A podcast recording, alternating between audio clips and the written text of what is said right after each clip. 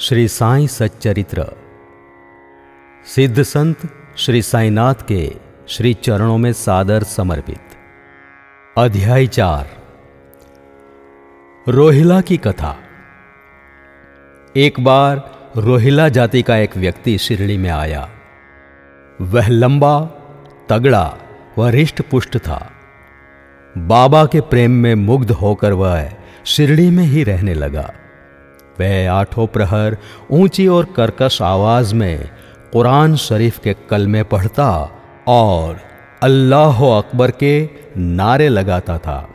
शिरडी के अधिकांश लोग खेतों में दिन भर काम करके जब रात्रि में घर लौटते तो रोहिला की कर्कश आवाज़ के कारण उन्हें रात्रि में नींद नहीं आती थी, जिससे उन्हें असुविधा होती थी। कई दिनों तक तो वे चुप रहे। परंतु जब कष्ट असहनीय हो गया, तब उन्होंने बाबा के समीप जाकर रोहिला को मना करने की प्रार्थना की। बाबा ने उन लोगों की इस प्रार्थना पर ध्यान नहीं दिया, बल्कि गाँव वालों को ही आड़े हाथों लेते हुए बोले कि, वे आपने कार्य पर ध्यान दे, रोहिला की ओर ध्यान न दे। बाबा ने उनसे कहा कि, रोहिला की पत्नी बुरे स्वभाव की है और वे रोहिला को तथा मुझे कष्ट पहुंचाती है। परंतु वे उसके कलमों के समक्ष उपस्थित होने का साहस करने में असमर्थ है। इसी कारण वह शांति और सुख में है, यथार्थ में रोहिला की कोई पत्नी नहीं थी। बाबा का संकेत बुरे विचारों की ओर था। अन्य विषयों की अपेक्षा बाबा प्रार्थना और ईश आराधना को महत्व देते थे। अतः उन्होंने रोहिला का पक्ष लेते हुए ग्रामवासियों को शांतिपूर्वक कुछ समय तक उत्पात सहन करने का परामर्श दिया। यह कथा इस बात की प्रतीक है कि बाबा का सभी जीवों पर समान प्रेम था। अमृत उपदेश। एक दिन दोपहर की आरती के बाद भक्त अपने अपने निवास स्थानों को लौट रहे थे। तब बाबा ने मधुर अमृत उपदेश देते हुए कहा, तुम चाहे कहीं भी रहो, जो इच्छा हो सो करो। परंतु यह हमेशा याद रखो कि जो कुछ तुम करते हो, वह सब मुझे पता है। मैं ही समस्त प्राणियों का प्रभु और घट घट में व्याप्त हूँ।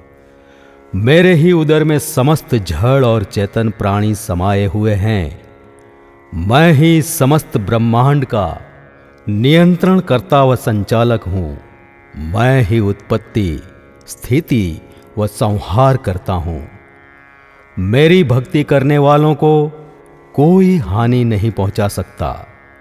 मेरे ध्यान की उपेक्षा करने वाला माया के जाल में फंस जाता है।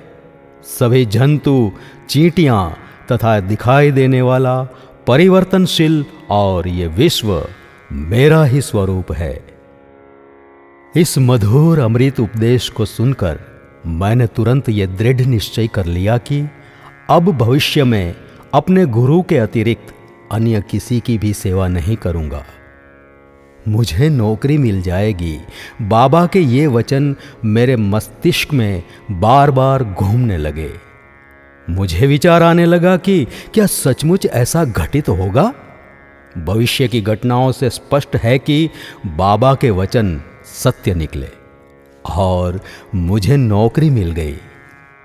इसके पश्चात मैं स्वतंत्र होकर एकाग्र भाव से जीवन पर्यंत बाबा की ही सेवा में लगा रहा।